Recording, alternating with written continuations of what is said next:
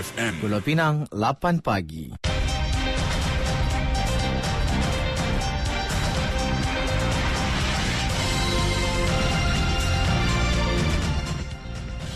Warta Mutiara bersama saya Satulik Muhammad Noor. Assalamualaikum dan salam Malaysia Madani. Kementerian Perdagangan Dalam Negeri dan Kos Sara Hidup KPDN Pulau Pinang menyarankan pengguna untuk membuat laporan sekiranya terdapat peniaga yang mengenakan sebarang syarat bagi pembelian gula. Pengarahnya SJ Kan berkata, peniaga sememangnya tidak dibenarkan untuk mengenakan syarat pembelian 1 kilogram gula putih bertapis jernih bagi membeli gula pasir kasar. Menurutnya, ia merupakan salah satu bentuk kesalahan dan peniaga yang berbuat demikian boleh dikenakan tindakan di bawah Akta Kawalan Bekalan 1961. Bagaimanapun tegasnya setakat ini pihaknya tidak ada menerima sebarang aduan berkaitan perkara tersebut berlaku di negeri ini. Beliau berkata demikian dalam sidang media selepas melancarkan skim harga maksimum musim perayaan SHMMP Christmas di Seberang Jaya.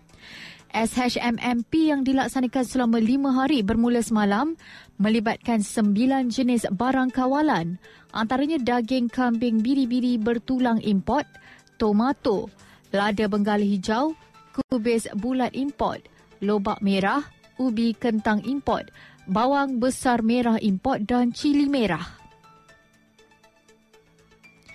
Pulau Pinang telah mengemukakan permohonan kepada Suruhanjaya Perkhidmatan Air Negara SPAN bagi menaikkan tarif untuk pengguna domestik di negeri ini kerana kali terakhir berlaku kenaikan ialah pada 2015.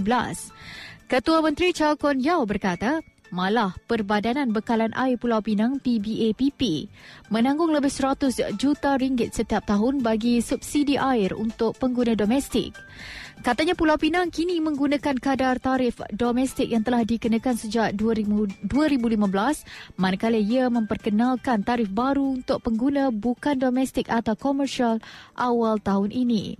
Beliau berkata demikian selepas merasmikan Expo Rumah Mampu Milik dan Hartanah Pulau Pinang 2023 di Batu semalam.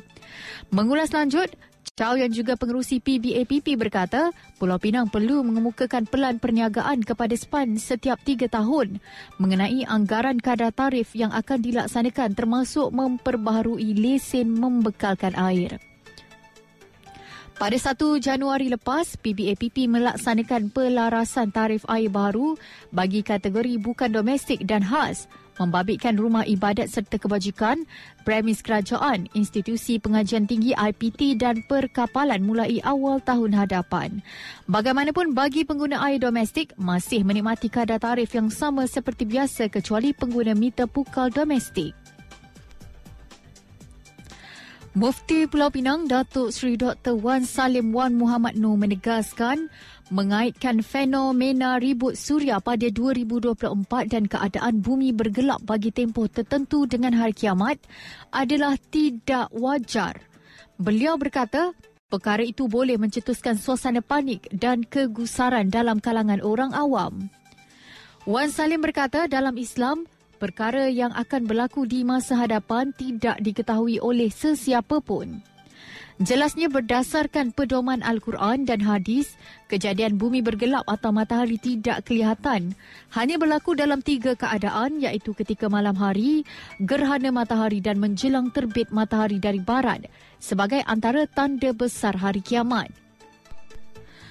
Menurutnya, fenomena ribut suria yang dijangka melanda bumi bermula awal tahun hadapan pula adalah satu fenomena biasa yang bukan pertama kali berlaku dan boleh dijangka kejadian seterusnya oleh ahli astronomi.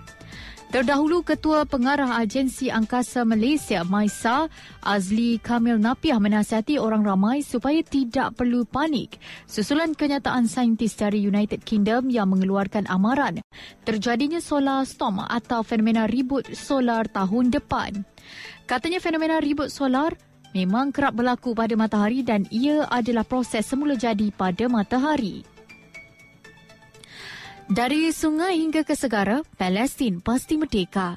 Sekian Warta Mutiara, berita disunting Zatulik Muhammad Noor. Assalamualaikum, salam perpaduan dan salam Malaysia Madani.